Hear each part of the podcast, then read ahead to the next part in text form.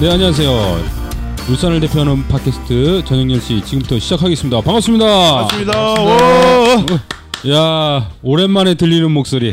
반갑습니다. 네 드디어 이 성주에서 컴백했습니다. 네 또 올라가야. 될 것 같아요. 네, 반갑습니다. 성주에서 한 달간 또 지낸다고 물론 왔다 갔다 하긴 했는데 녹음 날짜를 잘 못 맞췄습니다. 그래서 저녁 10시 분량을 맡아야 되는데 분량을 잘 책임을 못 졌었고요.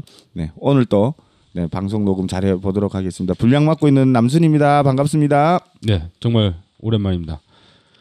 우리 오디오 평론님 어디 가십니까? 엄마한테 전화 왔어요. 네 그러면 우리 광고 듣고 시작하겠습니다. 팟캐스트 전영열 씨가 지역 광고를 받습니다. 많은 분들에게 홍보하고 싶다는 내용이 있으면 전영열 씨 청취자 누구나 지역 광고를 도와드립니다. 팟캐스트 저녁 10시를 통해서 준비하고 있는 행사, 소식, 공지사항을 홍보하고 싶다면 언제든지 연락주세요. 비영리 목적에 한해서 무료로 광고를 해드리고 있습니다. 광고하실 내용, 일시, 장소, 개최, 주최, 후원 연락처 등을 넣어서 어, 이메일로 보내주시면 되겠습니다. 이메일 주소는요 ohpr podcast 골뱅이 gmail.com ohpr 팟캐스트 골뱅이 gmail.com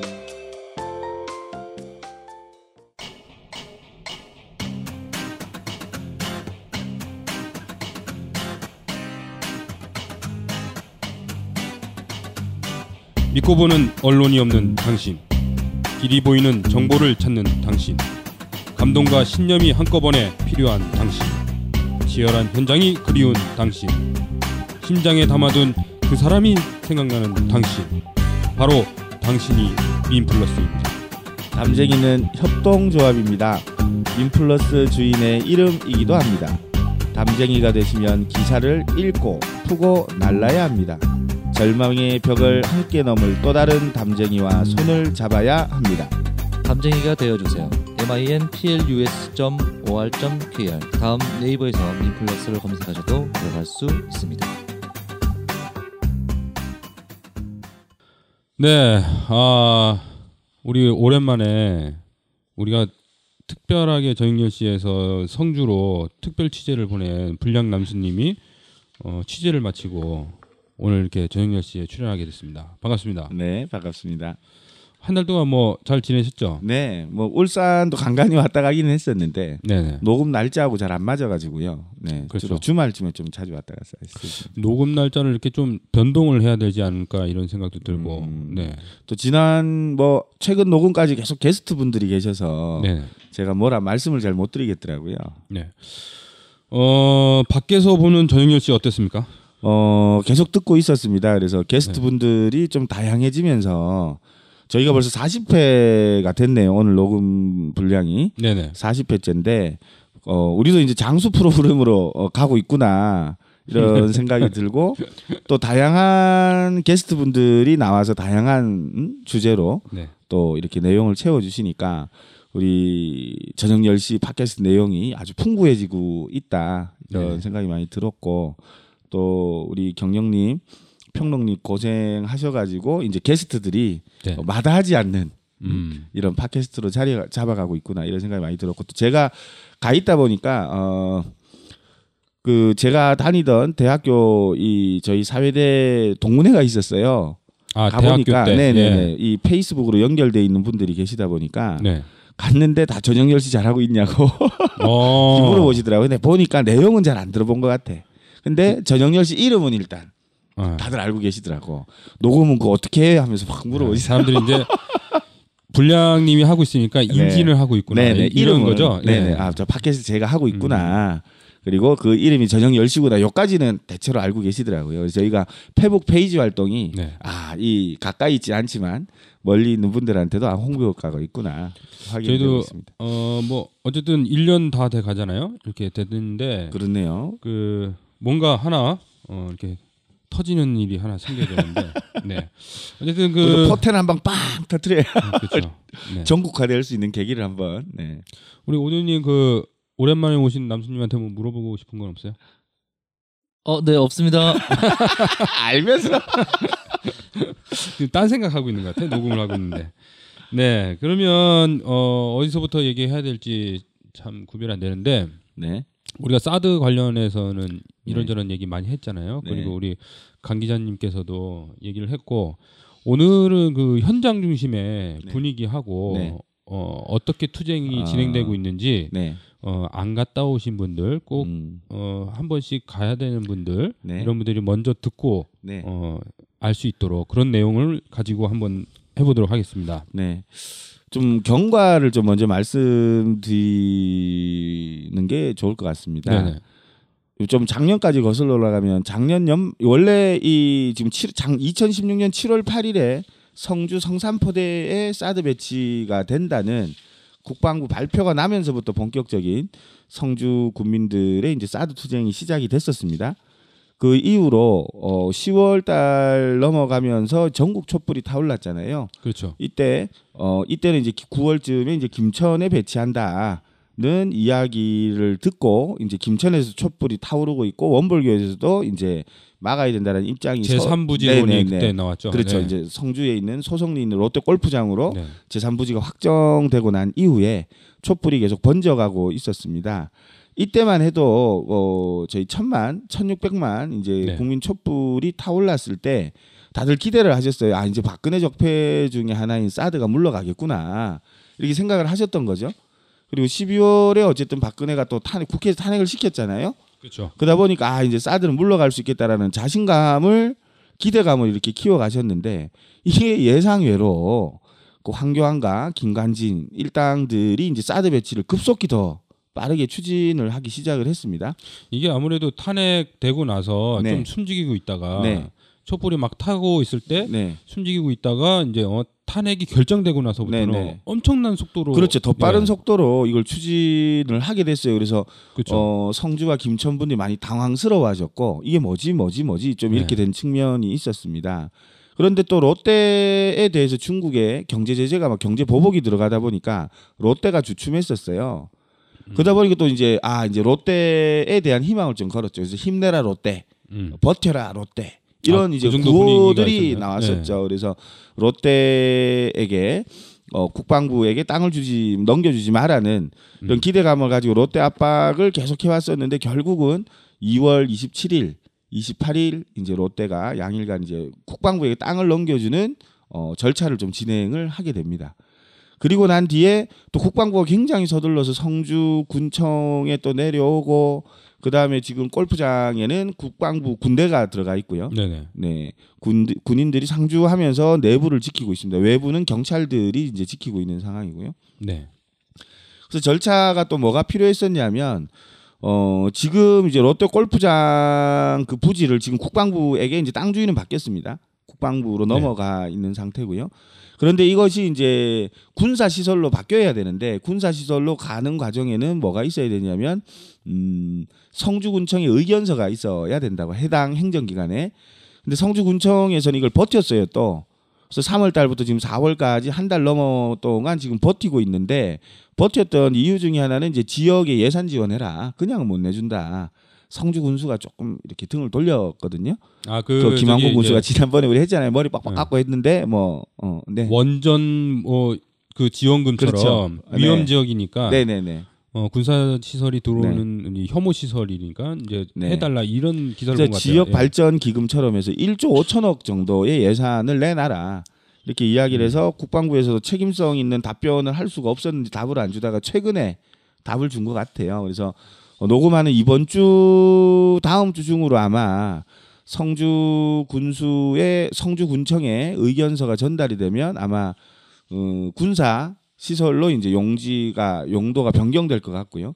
이 용도가 변경이 되면 어 어떤 절차가 남아 있냐면 소파 협정에 근거해서 부지 그 땅을 이제 미군에게 공유하는 절차가 남아 있습니다. 이렇게 되면 지금 사드는 미군 겁니다. 우리나라가 사서 우리나라가 넣는 게 네. 미국에게 우리가 돈 주고 사서 넣는 게 아니고 미군 사드를 우리가 땅만 빌려주고 미군이 이제 자기 사드를 갖고 들어오는 거고요. 네. 여기 운영비를 지- 일부 지원하는 형식이 됩니다. 우선은 땅 주고 이 운영비를 해주는 구조이기 때문에 실제로 어, 토지를 공여하는 것까지가 이 지금 이제 대한민국에서 할 일이고 그 뒤에 그 부지에 사드를 갖다 놓는 건 이제 미군이 하는 일이 되는 거죠. 그럼 소송리에는 네. 이제 어, 육군이 있는 게 아니라 네. 대한민국 군인들이 있는 게 아니라 이제 미군 부대가 있는 그렇죠. 거예요. 이제 그죠? 바뀌겠죠. 하나의 이제 공여가 미군- 되. 미군 부대 네네네. 뭐 뭐뭐뭐 네. 미군 부대가 되겠네요. 그렇죠. 네.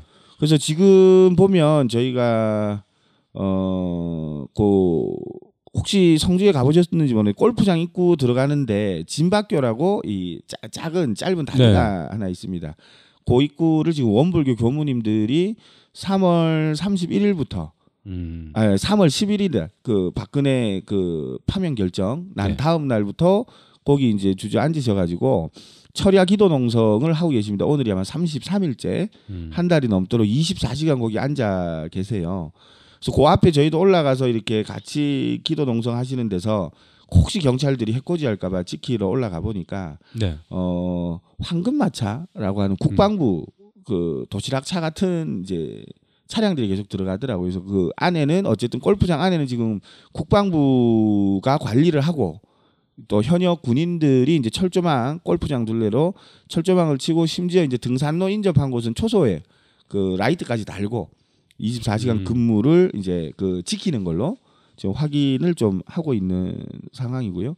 또 저희가 이제 경계 업무는 국방부는 네. 민간인 상대를 하지 않잖아요, 군인은. 그렇죠. 예. 그래서 앞쪽은 경찰들이 전국에서 오고 있습니다 지금 대구, 경북, 도경, 도경, 뭐 대구 시경, 또 심지어 이제 부산에서도 오고 울산에서도 지, 지난번에 동구 쪽에 있는 분들 오셔가지고는 어 울산에 있는 경찰들 만났다고 되게 반가웠다고 그런 말씀도 하시던데 그래서 전국의 경찰들 지원을 받아서 네. 지금 아, 소속 돌아가면서 이제 네네네. 들어오나 보죠. 네네. 예. 뭐 이제 교대조를 짜서 그렇게 전국의 경찰들이 로테이션으로 돌아오면서 지금 소속리 경비를 네. 서고 있는 이런 상황입니다. 그래서 좀 아까 좀 이렇게 상황을 좀 이야기 드리려고 이렇게 길어졌는데 어 전체적으로 보면 속도가 좀 더디게 진행되긴 했지만 어 사드 배치를 향해서 하나씩 하나씩 절차가 진행되고 있다는 것이 확인이 됐습니다. 그리고 제가 어제 밤에 내려왔는 어제 밤 늦게 내려왔는데요. 네. 어제 낮에는 이제 시누크 헬기 열 대가 떠서 네. 이제 누- 육안으로 확인하기 힘든 장비들을 싣고 어쨌든 골프장 안으로 이제 들어갔습니다. 그리고 어 지- 지난주 한 2주 전에는 이제 지질 장비를 지질 조사 장비를 실은 트럭들이 또 소송리 입구로 들어오면서 마을 주민들하고 두 차례 좀 갈등을 이렇게 대치하는 상황들이 벌어졌고요. 그 이후에 그 다음 날 그 지질 조사 장비는 또 헬기로 실어서 또 골프장 안으로 들어갔습니다. 그래서 마을 주민분들은 이제 헬기가 뜨면 대단히 긴장하고 음. 저 안에 뭐가 실렸을까 또는 이렇게 추처럼 이렇게 달고 들어가요. 네네. 저게 도대체 뭘까?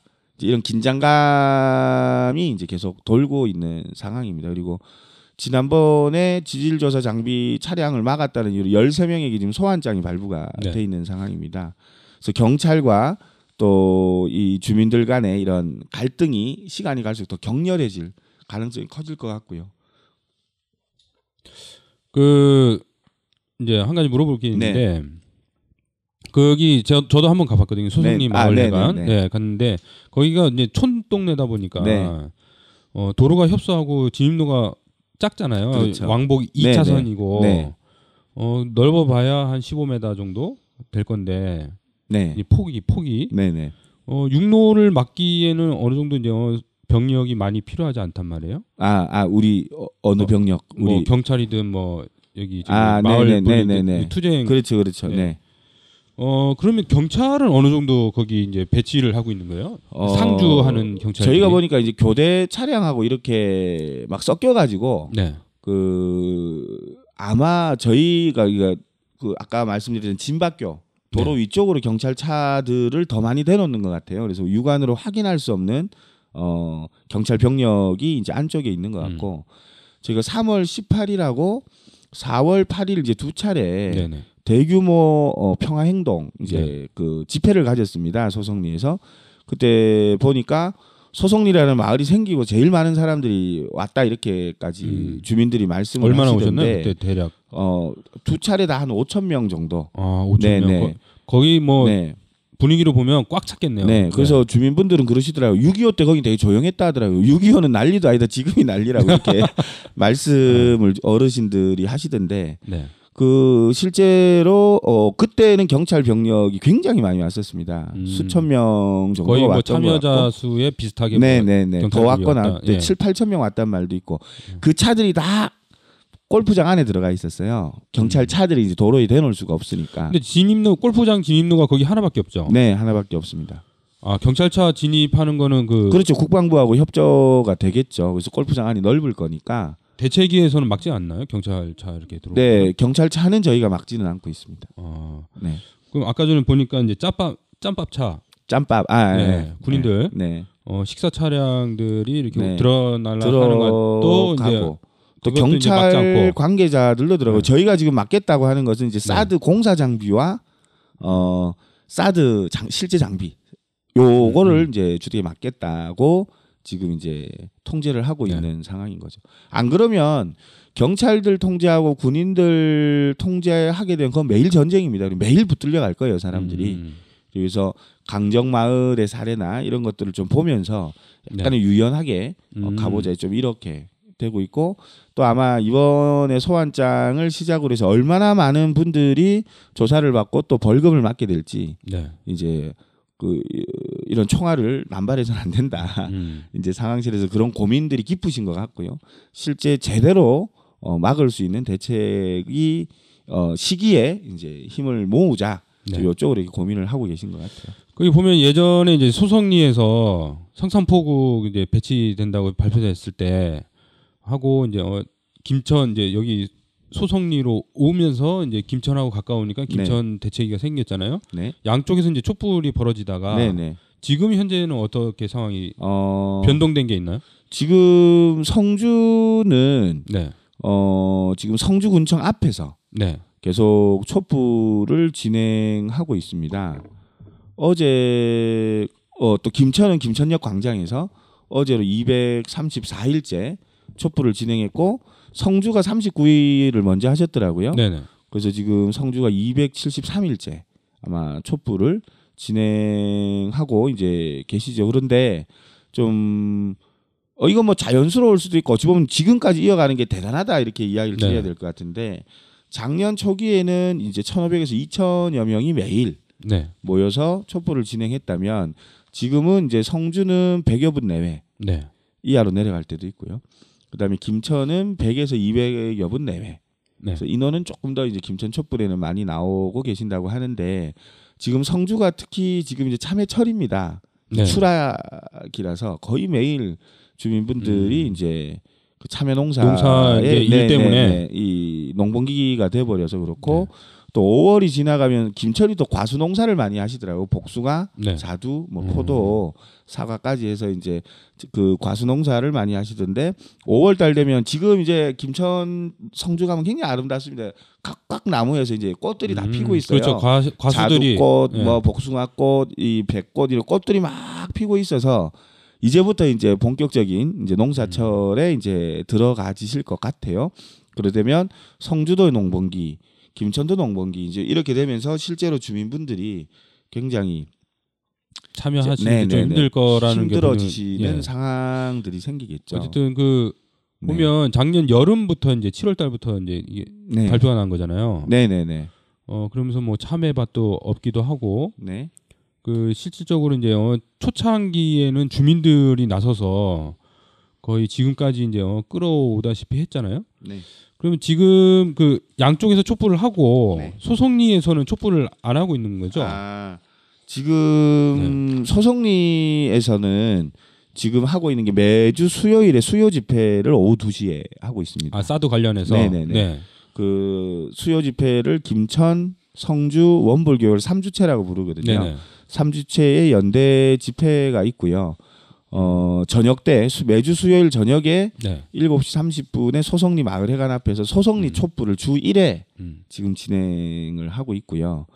그리고 지금 천주교에서도 이제 결합을 하기 시작을 하셨어요. 네네. 그래서 음, 매주 수요일 3시에 미사를 하시고 매주 월요일 또 3시에 마을 회관에서 이제 미사를 또 직접 네. 하시는 걸로 이번 주부터 월요일부터는 하고 있고요. 그리고 3월 18일, 4월 8일 대규모 집회를 또 준비하다 보니까 네. 상황실에서는 되게 이제 바쁘게 움직였죠. 네. 식사 시간을 제외하곤 화장실 갈 때도 전화로 허락을 받아야 했어요. 고객들, 동료들 앞에서 매니저가 함부로 막말하던 시절. 생각만 해도 끔찍하죠. 노동조합 없이 어떻게 지냈나 몰라요. 노동조합이 생기니까 이제 매니저도 함부로 못해요. 노동조합이 없으면 우리는 기댈 곳이 없어요. 삶을 지키는 최선의 선택. 노동조합 가입. 민주노총이 도와드립니다. 1577-2260. 그러면 이제 그, 그 소송리에서는 이제 어 3주체가 이제 돌아가면서 이렇게 그 음. 거기 이제 길목을 지키고 있는 형태인가요? 어, 지금 좀 이야기를 드리면 네. 지금 이 사드 저지 투쟁을 벌여 나가는 곳은 이제 아까 3주체 이야기를 드렸고 네. 3 플러스 3주체라고 해서 6주체라는 이야기를 자주 쓰고 있어요. 아, 3 플러스 3? 네네. 그래서 이렇게, 앞에 네. 3은 아까 당사자들인 김천, 성주, 원불교 대책 네. 이야기하고 뒤에 3은 음 사드 배치 반대 전국 행동이라고 이제 서울을 중심으로 이제 중앙 네. 대책위가 꾸려져 있습니다. 그래서 여기서는 주로 국회라든지 어, 국방부 예전에 롯데 압박을 하는 이제 투쟁들을 주되게 진행을 했고 촛불을 서울에서 준비하고 이제 이런 이 역할들을 좀 해주고 큰 일들을 해주고 계시고요. 그 다음에는 가까이 있는 대구 경북 대책위 음. 성주 김천이 경북이라서 가까운 데서 지원 갈 수 있는 대경 대책위기가 네네. 또한 주체고요. 그리고 부산 울산 경남을 합쳐서 부울경 대책위 음. 해서 이제 뒤에 있는 3 그래서 3 플러스 3 주체가 모여 있고 그래서 상황실은 이 6주체가 음. 공동으로 운영하고 있다 이렇게 보시면 될 것 같고요. 어 그래서 이제 전국이 함께한다 이렇게 지금 보고 계시면 될 것 같아요. 네, 그 저도 이제 뉴스를 봐서 이렇게 보니까 보통 이제 사진 같은 거밖에 많이 못 보니까 그런데 어 이게 전국에서 많은 분들이 모이고 있고 이제 어 중요하게 전국 집회를 두 번 했잖아요. 소성리에서 저번에 뭐 한 5천여 명 정도 경찰까지 포함하면 한 만 명 정도 모인 건데 소성리로 봤을 때는 아마 그 소성리 마을 생기고 나서 처음으로 그렇게 많은 사람들이 모인 것 같은데 네네. 아, 주민분들이 깜짝 네. 놀라셨어요. 롯데 네. 골프장 만들 때도 인부는 그렇게 많이 필요하지 않았을 거 아니에요, 그죠? 예. 그뭐 한바 식당 해야더라도 뭐 몇백 명밖에 없었을 건데 그렇겠죠. 그 보통 요즘 그러면 기본 평일날 어, 상주 인원은 어느 정도 됩니까? 어 지금 이제 그게 매일마다 조금씩은 네. 달라서요. 네, 평균적으로. 기, 네, 네. 기본적으로 지금 오시는 분들이 아까 이제 김천 분들 오시고 네네. 성주 분들 오시고 원불교는 이제 교단에서 전체적으로 나서서 진박교 아까 말씀드렸던 네. 고기를 딱 지키고 계십니다. 음. 그래서 아, 그 자리 네네네. 피워갖고 그래서 앉아서 이렇게 어, 원불교는 거기 이제 그 원불교 성직자를 교무라고 부르더라고요. 그래서 음. 목사님, 스님 부르듯이 저희는 가서 이제 교무님 이렇게 부르는데 전국에 있는 교무님들이 이제 그 성주로 오셔가지고 음. 그 원불교 그저분그 진박교 네네. 이름이 이제는 예전에는 이제 철야기도 농성장이라 부르다가 지금은 진밭 평화교당으로 공식 아, 명칭을 진밭 가지고 평화교당. 네 그쪽에서 지키고 계시고요. 그 인원은 좀 계속 교단 차원에서 종단 차원에서 이제 애를 쓰시니까 인원들이 계속 좀 늘어나고 있는 것 같아요. 네. 그리고 아까 이제 김천 성주 그다음에 어 저희 부산 울산 경남 그다음에 뭐 대경 전농 뭐 이렇게 해서 또 노조에서도 이렇게 인원들을 보내주시고요. 저희가 보기에는 이제 낮에 한 20에서 30여 분 정도가 고정적으로 있고 저희가 지난번에 왜 지질 조사를 위한 그 땅 파는 네네. 네 장비가 들어왔던 날 비상 이제 소위 예비군을 민방위 훈련을 한번 했었어요. 네. 해보니까 어, 일단 주민들 제보가 들어와서 음. 이제 차량 들어온 걸 확인하고 차를 세우고 마을에 가는 사이렌을 울리고 네. 마을 이장이 방송을 하셨습니다. 비상이다. 음. 주민분들 빨리 모여달라라고 하니까 그 아침에는 한 3, 40분이 모였어요. 주민분들도 네네. 어머님들도 나오시고 10분 만에 딱 직결이 되더라고요.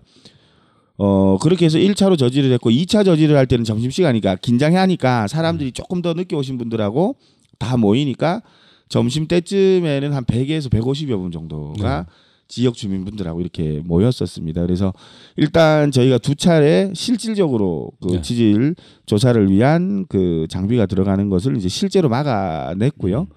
어 그런 과정에서 주민분들이 한편 좀 힘을 얻기도 이제 우리가 모이니까 진짜 막을 수 있겠다. 그래서 실제로 이제 상주하기보다 이제 비상이 딱 떨어지니까 모여지시는 인원들 음. 이렇게 파악해 보니까 아까 말씀드렸던 그래서 상주는 기본 한 30명 내외로 이렇게 네네. 있다고 보시면 될 것 같고 이분들이 주로 이제 밤에도 불침번을 서세요. 음. 새벽에 들어올 가능성이 높다라고 보고 밤 12시에서 아침 8시까지 이제 길목을 지키는 거죠. 차를 몰고 나가서 실제로 장비가 들어오는 걸 확인하고 상황실하고 소통하고 해서 실제로 좀 어 저쪽 그, 그 경찰과 국방부 쪽에서도 작전을 뭐 짜고 있겠지만 저희 상황실에서도 그 소송리 사- 종합 상황실에서도 네. 이제 매일매일 상황을 판단하고 작전을 짜고 계획들을 그렇게 세워가고 있는 과정입니다. 이게 그 환경영향 평가죠. 네. 그게 이제 환경영향 영향 평가를 받기 위해서 이제 어, 기계를 싣고 온 트럭들을 이제 당일날 이제 대책위에서 네. 막았던 건데 그렇죠. 요즘 이제 기술이 좋아져 갖고 네. 이거 뭐 사드 미사일 차도 뭐 헬, 헬 이제 비행기로 나르고 아, 네네. 배로 싣고 오는 게 아니라 네. 어그 영향 평가하는 그 기계도 어 비- 헬기로 이렇게 옮겼다면서요? 네, 결국은 헬기로 옮기더라고요. 그래서 저희가 당일 제가 상황실 아침 근무를 서고 있었어요. 네. 그래서 어 그날 좀 상황을 조금 자세히 이야기 드리면 저희가 요 들으시는 청취자분들에게 좀 부탁드릴 것도 있고 네네. 어 저희가 제보를 받았어요. 아침 일찍 그 장비를 실은 저기 트럭 5톤 트럭 다섯 대가 지나가고 있다는 제보를 듣고 저희가 일찍 나 대기를 하고 있었고 그래서 차량을 세우고 확인을 하는 과정이 있었어요. 그래서 1차로 진입했을 때 저희가 저지하고 난 뒤 이 차들이 다 빠지는데 네. 저희가 미행을 따라 붙었습니다. 음. 이게 또 들어올 것 같다 아무래도 이제 동선을 파악하고 있으면 이제 마을에서 대응하기가 좋으니까 따라 붙었습니다. 그래서 2차 들어올 때 어, 또 제가 나가서 대기하던 장소리 다섯 대가 다 모이더라고. 음. 싹 긴장도 되는 것이. 그래서 2차 저지를 하기 직전에 이 차들 다섯 대가 또 출발하는 걸 상황실에 보고를 하고 네. 또 2차로 서서 막았어요. 그래서 이 얘들이 또 1시간 한 30분 정도 막 실랑이를 하다가 2차 때는 경찰 병력들도 더 많이 내려왔었거든요. 그래서 실제로 와 이거 사람들 주민분들 연행할 수도 있겠구나 이렇게 생각을 했는데 어머님들이 계셔서 그런가 음. 인사 사고가 나면 지금 사드 진짜 장비도 아닌데 지금 인사 사고가 나면 부담스러웠는지 또 빼더라고요. 네. 차량들을 빼서 그또 아래쪽에 나 마을 나가는 입구 쪽에 또 다섯 대를 한 세, 세네 시간을 세워뒀어요. 네. 그래서 우리 이제 그것도 따라가서 이제 또 기다렸죠.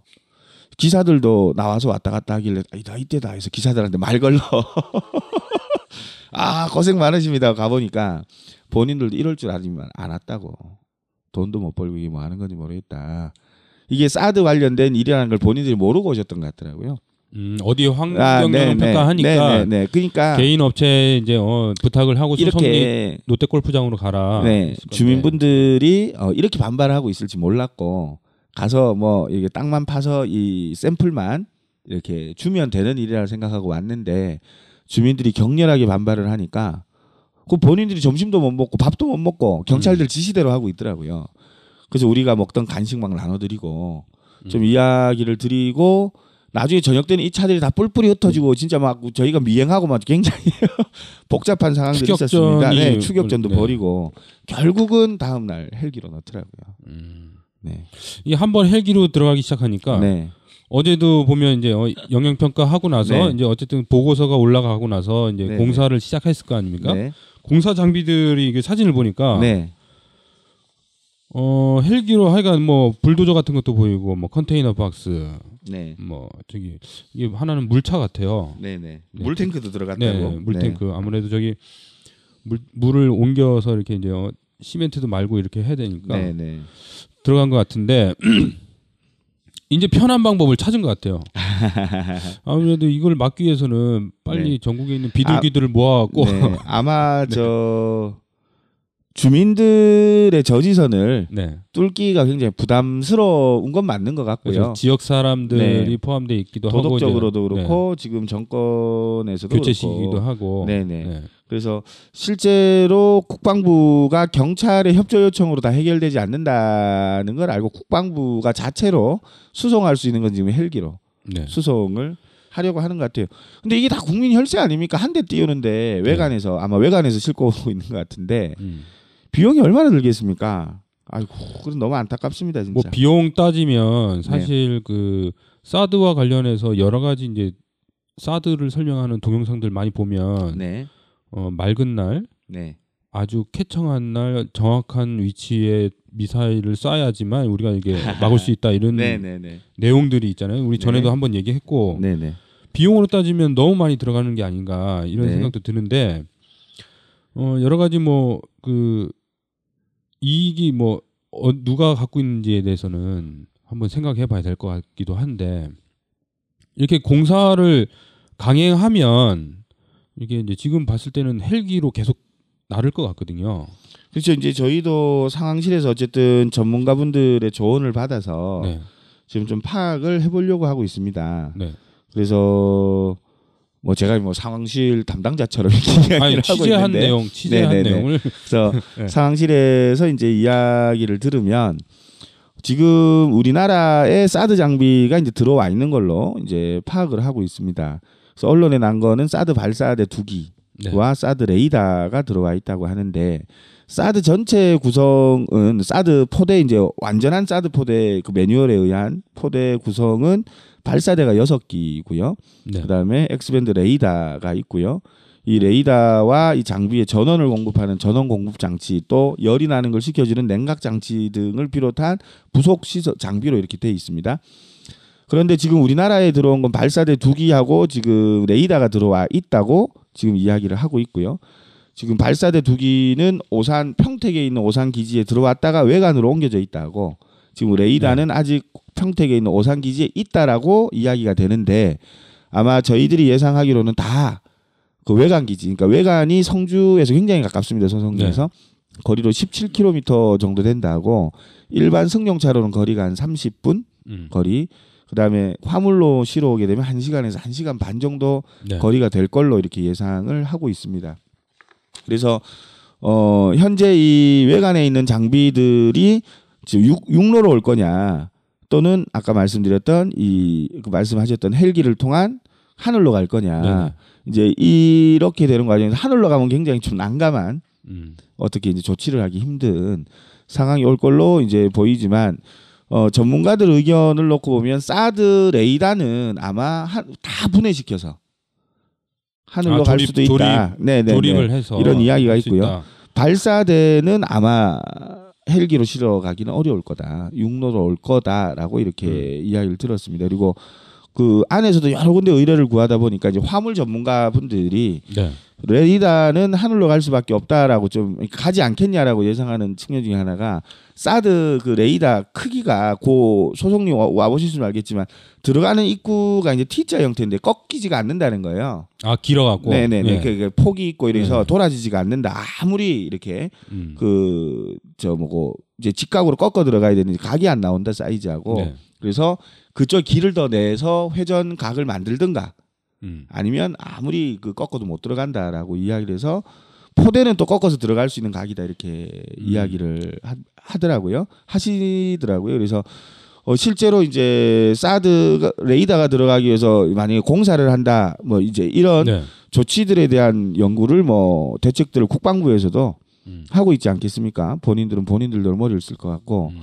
그래서 모든 장비가 다 하늘로 갈 수는 없다라고 지금 상황실에서는 좀 보고 있고요. 육로로 들어가는 것은 반드시 저지하겠다 이렇게 이게 이제 그- 생각을 하고 있습니다. 지금 보면 아까 이제 어, 남 불량님께서 얘기해주신 분리를 해갖고 가- 헬기로 가져가서 조립할 수 있겠다 네. 이런 생각이 드네요. 네네네. 네. 그럴 가능성도 있다고 지금 보고 있습니다. 네. 네. 근데 이 레이더가 이제 들어왔다고 언론에 발표가 났는데 사실 그 미사일 차량 같은 경우는 영상도 있고 사진도 있고 이런데 레이더는 그 그림으로 나와서 이제 언론이 발표된 게 하나도 없어요. 제가 찾아보니까 네. 그래서 레이더가 들어왔는지 안 들어왔는지 이게 막 네. 감론을 봐 하더라고요. 예. 그래서 저희가 좀뭐 어쨌든 그 예상하고 있는 부분은 네. 어 일단 사드 포대는 여섯 개가 들어오지 않는다. 두 음. 개만 들어오고 이게 끝이다라고 이렇게 보고 있습니다. 뭐냐면 중요한 것은 레이더다. 음. 결국은 그래서 북의 미사일 위협으로 방어하는 게 아니고 실제로 중요한 것은 레이더로 북측과 중국을 어, 레이더로 감시할 수 있는 기능을 어, 가지려고 하는 것이 사드 배치라는 게 이제 이번 과정에서 확인이 된다는 것이고요. 어, 실제로 발사대 한 기에 미사일이 여덟 대가 여덟 개 여덟 기가 들어간다고 하는데 네. 발사대 두 대가 오면 이제 미사일 열여섯 발 인 거고 어, 한 번 미사일 하나를 맞추는데 두 개를 쏜다 하더라고요. 음. 그럼 발사대 한 기에서 미사일 네 발 쏘는 거 대응하면 끝이거든요. 여덟 발 쏘면 끝인 거고 실제로 한반도 전쟁이 일어난다고 봤을 때 북에 네. 공격이 온다 왔을 때 대응할 수도 없는 무기 체계라는 게 더 음. 확인이 되고 있다는 거죠. 그래서 어, 실제로 그렇기 때문에 그 레이더 배치를 하는 것이 우선이기 때문에 발사대뿐만 아니라 어, 뭐 육아 그러니까 이제 정보 공개가 언론을 통해서 정확하게 되지 않았다 손 치더라도 그 중요한 레이더를 어 분명히 갖다 놨을 것이다. 이렇게 예상을 하고 있습니다. 자 그러면 그 우리가 이제 한번 생각해 보아야 될 게 지금 요 이제 박근혜 정권의 적폐들이 이제 네. 정권을 잡고 있는 시간이 이제 한 달 정도밖에 안 남았잖아요. 한 아, 달도 네, 안 남은 대선이 게 네. 앉게 됐고 이제 요번 주말에 이제 등록을 하고 다음 주 월요일부터 이제 선거 운동이 본격화되는데 사실 이제 어, 한 오늘 날짜로 보면 한 27일 정도, 26일 정도 남은 거죠. 어, 대통령 후보 당선이 확정되는 순간 이제 어, 그 사람들의 결정권이 하나도 남지 않게 된 상황에서 이 선거 기간이 참 중요할 것 같은데 네, 네. 어, 향후 투쟁 방법이나 뭐 방식 뭐 네. 논의된 걸 들어보신 게 있나요? 아, 네. 그 이야기를 좀 드리면 네. 아까 말씀드렸지만 이제 사드 배치가 저지될 수 있다라는 기대감과 또는 허탈함이 좀 반복되는 과정이 있었고요. 네. 그리고 지금 보면 조금씩 조금씩 빠른 속도는 아니지만 하나씩 하나씩 사드 배치를 마무리하기 위한 과정들이 진행되고 있다는 것입니다. 그래서 어 지금 6주째 회의와 상황실에서는 4월 8일부터 5월 9일까지 한 달간 비상 체제로 전환해서 네. 운영을 한다. 아마 대선 기간 안에 사드 배치를 마무리 지을 것으로 이렇게 예상을 하고 있습니다. 그래서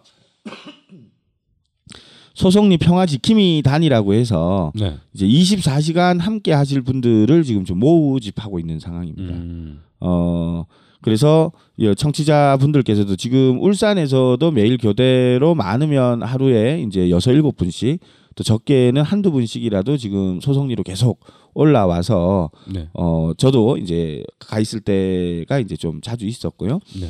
그렇게 해서 소송리 상황들을 좀 같이 공유하고 있고요.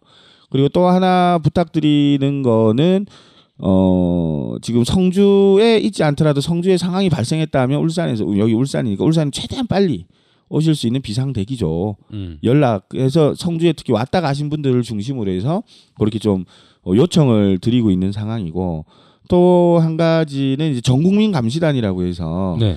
지금 사드 장비가 있는 곳이 이제 평택에 있는 오산 기지와 칠곡에 있는 이제 외관 미군 기지에 지금 사드 장비가 어 지금 대기하고 있다 이렇게 좀 예상을 하고 있고요. 음. 그 인근에 계시는 분들이 사드 장비로 추정되는 장비가 이동하는 것이 보이는 순간 이제 소송리 종합 상황실로 연락을 달라고 지금 이렇게 요청을 하고 있는 상황입니다. 그리고 지금 소- 어, 소송리에서는 숙소를 계속 확보하고 있습니다. 더 많은 분들이 네. 오실 거라고 예상을 하고 숙소를 계속 확보를 하고 있고요. 아마 어, 작전이 사드 장비가 진입하는 이제 배치하는 작전이 진행이 되면 아마 인근의 도로들을 다 통제하고 네. 배치를 할 가능성이 높아진다. 그렇게 놓고 보면 실제로 이제 외부에서 최대한 빨리 오신다 하더라도 도로가 통제돼서 소송리로 못 오실 수도 있는 음. 상황이 있을 수도 있기 때문에 가장 중요한 것은 소송리 안에 일상 그러니까 평상시에 인원들이 아까 말씀드렸던 한 서른 명 정도 있다. 이거보다 훨씬 더 많은 인원들이 음. 소송리 안에 이제 교대를 한다 하더라도 인원수가 좀 채워져야만 실제로 사드 장비를 좀 어, 결사적으로 막아낼 수 있는 상황들이 만들어질 수 있다고 좀 생각을 하고요. 그래서 김천 촛불에서도 성주 촛불에서도 그리고 각 그 대책위 지역별 대책위에서도 어, 소송리를 실제로 지킬 수 있는 네. 어그 소송리 평화지킴이 단을 지금 모집하고 있고 지금 소송리로 모여달라고 지금 호소를 하고 있는 상황입니다. 네. 뭐라고요? 이 병원엔 분만실이 없다고요? 최근 한 공공병원은 돈이 안 된다고 분만실을 없앴습니다. 도시철도공사에서는 성과제 도입 이후 인사 불이익이 무서워 사고를 숨기는 일도 있었습니다. 이렇게 공공 서비스에 성과제를 도입하면 공익성은 무너집니다. 공공행정도 마찬가지입니다.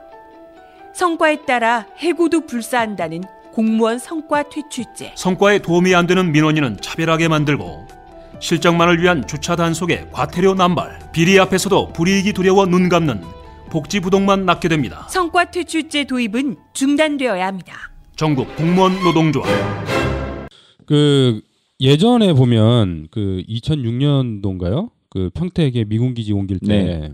행정 지- 대집행을 네, 했잖아요. 그 평택은 지리적으로 여기 이제 소송리하고 좀 틀리긴 한데 거기는 이제 평야고기도 하고 진입할 수 있는 그 길이 여러 가지라서 좀 틀리긴 한데 행정 대집행 관련해서 뭐 분위기나 뭐 이런 거는 뭐 발견되지 않나요? 그 아무래도 좀 아마 급하게 하다 보면 지금 D-Day가 있, 있을 것이라 예상을 하고 있습니다. 네. 그래서 저희가 대선 후보들이 이제 압박을 해서 대선 후보들이 이제 대선 기간 이후 그리고 차기 정권으로 넘길 것을 촉구하고 있었는데 최근 최근도 묘하게 미중 중미 저 정상회담 이후에 전쟁 위기가 막 고조되고 있지 않습니까? 예. 이렇게 되면서 어, 안보 국면으로 대선 흐름이 좀 바뀌어가고 있어요. 그러면서 이 대선 후보들이 이러한 안보 관련된 측면에서 강한 입장을 이야기하보다는 자꾸 이렇게 그 보수 세력의 입김에 좀 휘둘리는 한 발 자꾸 주춤주춤 물러서는 듯한 네. 그래서 예를 들면 뭐 국민의당이 당론을 바꾸겠다든지 음. 또 민주당의 대선 후보가 어 사드 관련된 입장이 자꾸 이렇게 희미해지는 이런 상황들이 지금 발생을 하고 있습니다. 네. 그래서 너무 안타깝죠. 그래서 그 성주와 소송리 상황이 좀 함께 나서서 지켜 정치권이 나서서 함께 지켜줘야 될 상황인데 여기에 관련된 이제 답변들이 좀 약해지고 있는 상황이 있어서 대선 국면에도 지금 묘한 상황들이 좀 만들어지고 있다. 이걸 좀 우려하고 있는 상황입니다. 이게 대선 투쟁과 관련해서는 뭐 따로 계획은 없는 거죠? 어, 저희가 각 대선 캠프로 이제 답변서 질, 질의서를 보냈었죠. 네. 그 그래서 이게 지금 그 당내 스- 경선이 마무리된 상태에서 뭐 계속 그거는 네. 이제 네. 이야기를 하고 있는 거라서 입장 파악들은 좀 뭐 이걸 이야기해서 선거법이 괜찮은가 모르겠습니다. 어떤 걸 언론에 다 내, 놨던 내용이긴 한데. 아 이게 그 답변한 거에 대해서 네네네. 하는 거는 네네. 큰 문제가 없는 네, 그래서 문재인 누구를 여기서 뭐 지지해라 아, 뭐 이런 건 네네네. 아니고 문재인 후보 같은 경우에는 차기 정권에 넘겨라였습니다. 네. 차기 정부에서 뭐 국회 절- 동의도 거쳐야 되고 근데 이게 어제 어 지금 전쟁 위기가 고조되고 난 뒤에 북이 뭐 핵 문제를 해결하지 않으면 사드를 배치할 수밖에 없다는 입장으로 지금 바뀌었어요. 뒤로 물러섰습니다. 네. 국민의당의 안철수 후보 같은 경우에는 작년 7, 8월 같은 경우에는 사드 반대가 당론이었고 국민의당 당론이었고 그렇죠. 예. 본인도 국민 투표를 해야 된다 정도까지 이야기하면 사드를 반대했습니다. 근데 지금은 국가 간의 합의이기 때문에 지켜야 된다. 이렇게 사드 찬성으로 갔고 국민의당도 당론을 변경하는 상황으로 가고 있고요. 그다음에 자유한국당의 홍준표 후보와 또 바른정당의 유승민 후보는 애초부터 찬성 사드 찬성 배치 찬성이고 심지어 유승민 후보 같은 경우 사드를 더 배치해야 된다 이렇게까지 이야기를 하고 있고 어 정의당의 심상정 후보는 사드 배치 반대 음. 또 민중연합당의 김선동 후보도 사드 배치 반대 이렇게 입장을 알고 있습니다. 그래서 어 실제로 이제 입장들은 다 확인이 됐는데 네. 유력 그 당선권에 가까이 있는 이제 후보들의 입장이 굉장히 많이 흔들리고 있다는 것을 음. 이제 확인할 수 있고 이런 부분이 이제 지역 주민들에게 굉장히 이제 불만감과 어좀 허탈함을 좀 만들고 있는 상황으로 음. 이렇게 보이고 있습니다. 아무래도 그 지금 국민의당 안철수 후보 같은 경우는 네. 그 경선 끝나고 나서 갑자기 지지율 여론조사에서 올라갔잖아요. 네. 그러면서 자기가 이 가지고 있는 색깔이 불분명하게 되지 않았나 이런 생각이 좀 들어요. 네. 이 예전에 이제 어, 후보가 되기 전과 아닐 때하고 이제 여러 가지 바뀌는 것들이 좀 있어서 그 어제 보니까 이제 사드 관련해서는 국가 대 국가 간에 이제 어, 합의 본 거는 어, 차기 정부라고 하더라도 존중을 해야 된다 이런 발언들이 있잖아요. 그 좀 말이 안 되던데. 그렇죠. 지금 네. 좀 이야기를 드리면 지금 동영상도 많이 떠서 이제 많이 회자가 됐는데 안철수 후보와 이제 김재동 씨가 네. 그 저기 이렇게 대화하는 청년 네, 네, 미래 네. 미래 청년인가? 우리 세대인가? 네, 네. 네. 거기서 이야기했던 데서 나왔었는데 지금 엄밀하게 이야기를 드리면 어 국방부와 롯데가 부지 교환을 했잖아요. 네. 땅 그 이제 그 토지와 토지를 맞 맞박 맞교환하는 네. 방식으로 갔는데 이게 어 예산이 왔다 갔다 하면 국회의 그 예산과 관련된 심의를 받아야 되기 때문에 그걸 피하기 위한 꼼수였다는 거죠. 음. 국민의 재산을 오고 가는데 어쨌든 이 부분이 절차상 문제가 있다. 그래서 롯데와 국방부와의 그 토지 맞교환 방식의 교환은 실질적으로 문제가 심각하다. 불법적이다 이거는 이제 법적으로 옳지 않다라고 지금 법적인 문제가 제기되고 있는 상황이에요.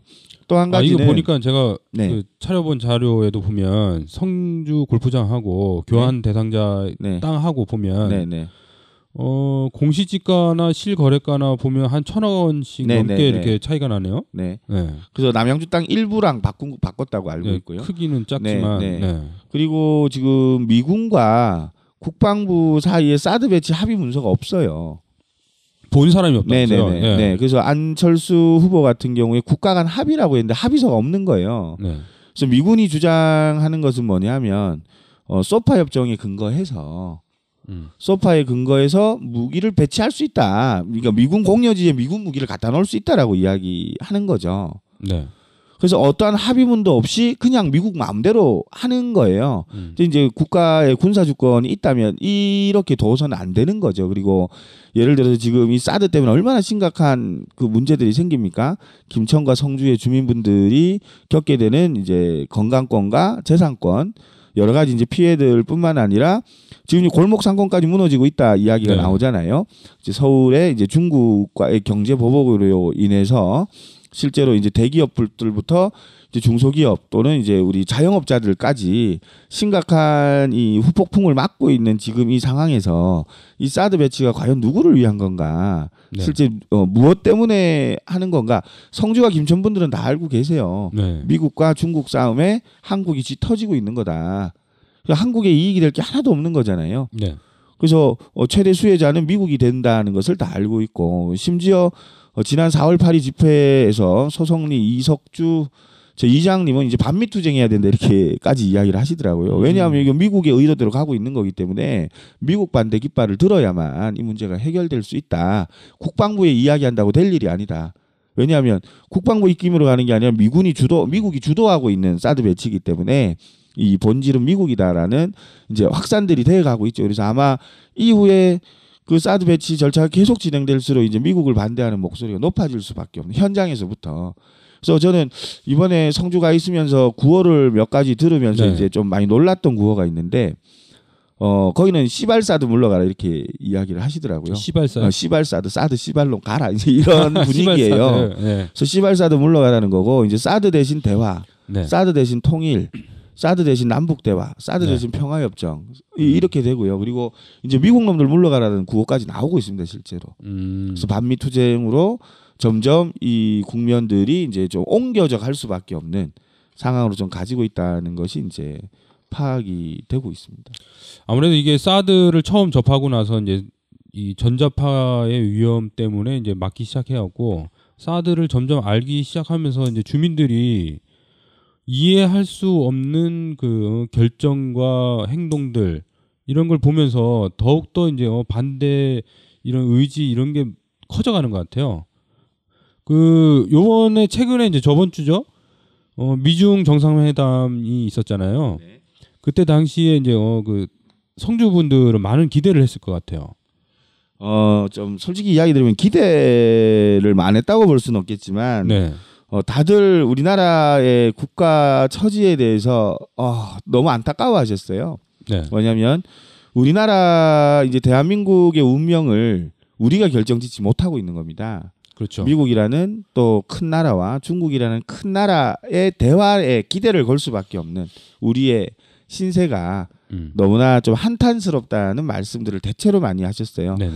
그럼에도 불구하고 어, 미국과 중국 사이에 사드 문제가 원만히 이야기되길 바라는 마음들은 뭐 있을 수밖에 없는 거지만 그래서 우리 스스로 우리의 운명을 결정하지 못하고 다른 나라들의 중국은 중국의 이익을 미국은 미국의 이익을 추구하는데 우리는 그 소위 뭐 강대국들의 어, 잔치에 뭐 어떻게 되는가를 구경하거나 또는 그 그걸 물러서서 구경할 수밖에 없는 좀 이런 처지와 관련 너무 안타까움을 많이 느꼈죠. 네.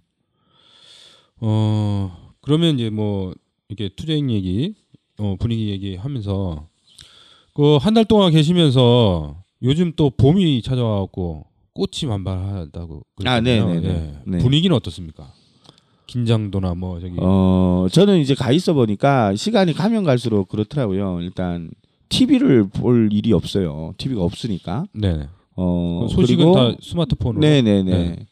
그리고 또 아침 일찍부터 가면 일단 기본 차들이 많이 안 되니 너무 조용하고 그 계곡이 있습니다. 물소리가 네, 나고. 물소리가 이제 조용하면 물소리가 음. 절절절절절 이렇게 계곡 소리가 나고 어 그리고 공기가 좋을 수밖에 없잖아요. 네. 그렇죠. 공기가 네. 좋을 수밖에 없고 이렇게 되니까 어 그리고 마을이 이제 병풍처럼 산으로 다 뺑 둘러 쌓여져 있습니다. 네. 그래서 거기 있으면 정말 평화롭다는 생각밖에 안 들어요. 조용하고 또 음. 새소리도 나고 그리고 저희가 2월 달부터 김천도 갔다가 성주도 갔다가 할 때는 이제 겨울철이니까 네. 어그 산이 이제 이제 좀 녹색이 아니었죠. 그죠. 회색 일, 같은 일부 일부 이렇게. 예. 회색 같은 좀 이런 산의 색깔이었다면 지금 이제 연초록으로 싹 바뀌어가고 있습니다. 꽃이 네. 이제 어, 만발하게 꽃, 꽃, 피고 꽃, 봄꽃들이. 이제 예. 꽃은 꽃대로 피고 이제 녹음이 이렇게 좀 잎들이 이제 올라오면서 색이 바뀌고 있고 지금 진달래도 피고 벚꽃도 피고 그리고 아까 말씀드렸던 복숭아꽃, 자두꽃 이런 네. 꽃들이 피어나면서 곳곳에 이제 진짜 어, 꽃 구경을 할 수가 있죠. 그래서 이 자연은 이렇게 아름다워지는데 어 정말 그 지금 사드 배치가 임박해지는 상황으로 하면서 주민들의 긴장도는 더 높아져 가고 있고요.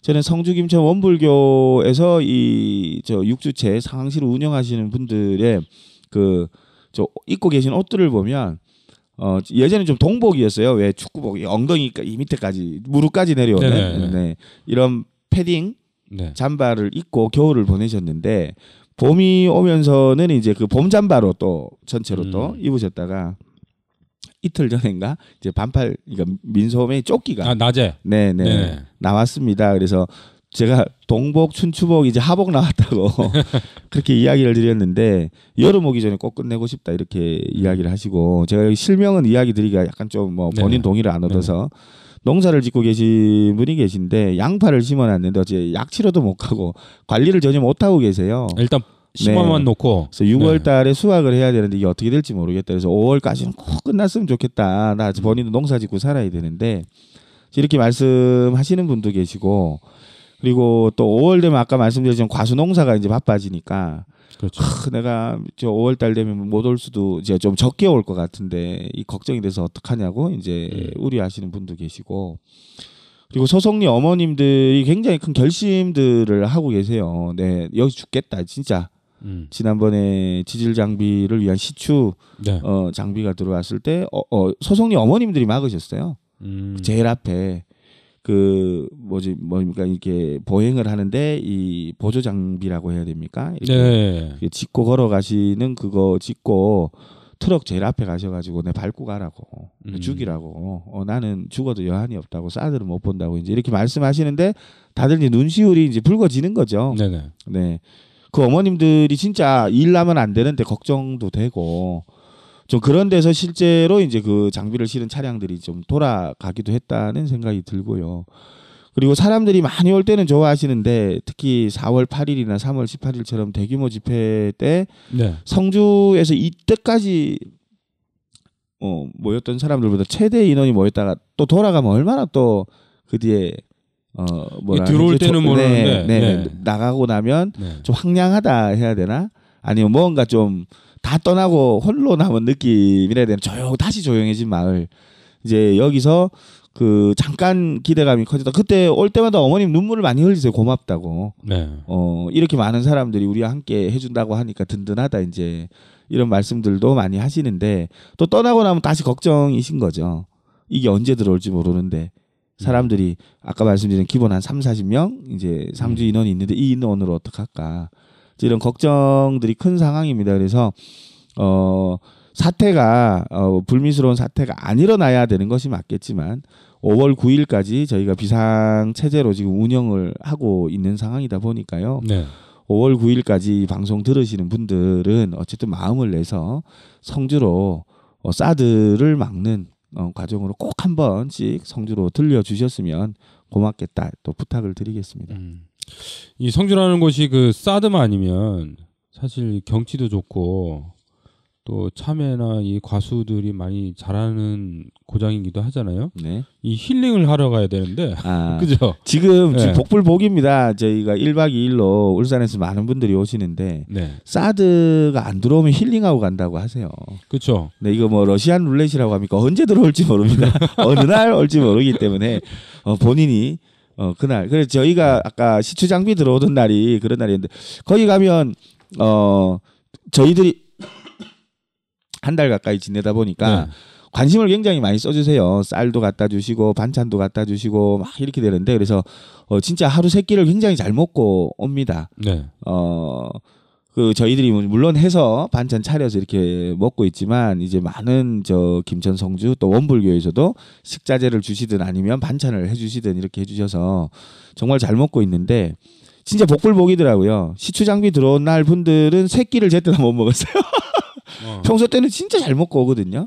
근데 아침 먹으려고 할 때 상 차릴 때 들어와서 1차 저지하고 점심 차리고 있으니까 2차 또 진입해서 상 차리고 3차는 그 아까 이야기 드렸던 그 차들 쫓아다닌다고 어. 미행한다고 또 저녁 그날은 세 끼를 다 곤란하게 하셨던 날은 제가 보기엔 그날 하루고 그 외에는 힐링하고 이렇게 가시는데 이제 사드가 언제 들어올지 예고하고 디데이를 알고 있는 게 아니기 때문에 네네. 그날 빼고는 오시면 힐링입니다 정말 요즘 날씨도 좋고 뭐 꽃도 피고 맞습니다. 그래서 네. 사실 가면 어 힐링이 될 것 같아요. 네. 근데 이제 어, 한편으로는 이제 사드 이게 이제 들어오는 문제로 인해서 좀 약간 스트레스도 좀 받겠지만 아, 그럼요. 네. 어쨌든 이 싸움이 이게 어 지금 거의 뭐 1년 다 돼 가잖아요. 그죠? 그렇죠. 이제 네네. 7월 달 되면 이제 1년이 되는 네, 거죠. 이제 딱 이제 지금 9개월째 되는 것 같은데 어쨌든 어 주민들이 그 구호를 계속 바꿨잖아요. 이제 성주는 안 된다, 딴 데로 가라 이렇게 하다가 어 성주에도 안 되고 다른 지역도 안 된다. 그렇죠. 그리고 사드 가고 평화오라 이, 이게 핵심 구호 네, 아닙니까, 네, 그죠? 네. 그런 걸 보면서 정말 이 투쟁으로 이제 마- 많은 분들이 서- 이렇게 의식이 높아지고 그리고 전국적으로 이제 관심을 모으게 만들어 만들기도 하고 이 투쟁을 어 끊임없이 이제 해갔던 분들은 주민분들이 아닐까. 그래서 지금 이제 며칠 안 남았잖아요. 이제 한 달도 안 남은 이 기간 동안 어 국민들의 관심이 선거에 매몰되기보다는 어, 우리 성주에도 사드 문제를 중요한 문제이기 때문에 우리 이제 중국의 경제 보복 이게 하면서 많은 분들이 지금 피해를 보고 있는 것 같더라고요. 네. 그렇죠. 그래서 많은 관심이 있었으면 좋겠다 이런 바람이 되고 오늘 이제 마무리할 시간이 된 것 같아요. 그래서 이제 이후에 그 계시면서 네. 있었던 에피소드 같은 거는 네. 다음에 또 시간을 네, 내서 뭐 재밌는 내용들이 있었을 것 같아요. 네. 그런 내용은 좀 더 뒷이야기로 네, 네. 남겨놓고 네. 오늘은 마무리를 좀 했으면 네. 좋겠습니다. 예. 지금 소송리는 좀 전쟁 직전처럼 긴장감이 굉장히 높아지고 있습니다. 네. 어, 사드 장비가 처음에는 정말 박근혜만 파면 구속되면 해결될 줄로 알았던 일이 더 빠른 속도로 어, 급하게 더 진행이 됐었습니다. 그 촛불 때문에 막아낼 수, 촛불로 막아낼 수 있을 거라 생각을 했었는데, 그래서 이 뒤에 실제로 황교안과 김관진과 같은 이제 박근혜 적폐 세력이 여전히 남아 있고 또 저희가 어 주도 면밀하게 보지 못했을 수도 있지만 항상 이제 미국이라는 존재가 있었던 것으로 지금 어 이 인식이 또 확산되고 있습니다. 그래서 이것이 미국의 이익을 보장하는 MD 체계를 완성하고 미국의 안보와 일본의 안보를 보장하기 위해서 우리 대한민국이 희생되고 있다는 것을 많은 성주와 김천 원불교를 비롯한 많은 분들이 이제 이것을 이해해가기 시작을 했습니다. 그래서 현재 이 사드를 막아내지 못하면 이후에 더 많은 군사적 주권의 문제들이 또 희생당할 수밖에 없고 이번에 한번 그 김천 분들이 이렇게 얘기하세요. 사드가 지금 이 사드를 막지 못하면 그 다음에 울산에 또는 뭐 대구에 경기도에 사드가 들어갈 때 무슨 근거로 막을 거냐는 거냐 이렇게 이야기들을 그렇죠. 하고 네. 계십니다.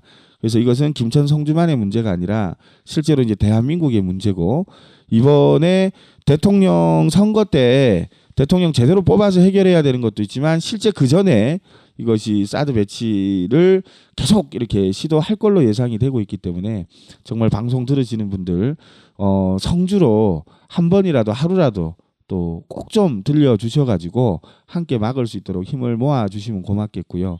그리고 혹시나 사드 장비를 이동하는 거를 보시는 분들은 어 소송리 상황실로 반드시 좀 연락을 해 주시면 고맙겠습니다.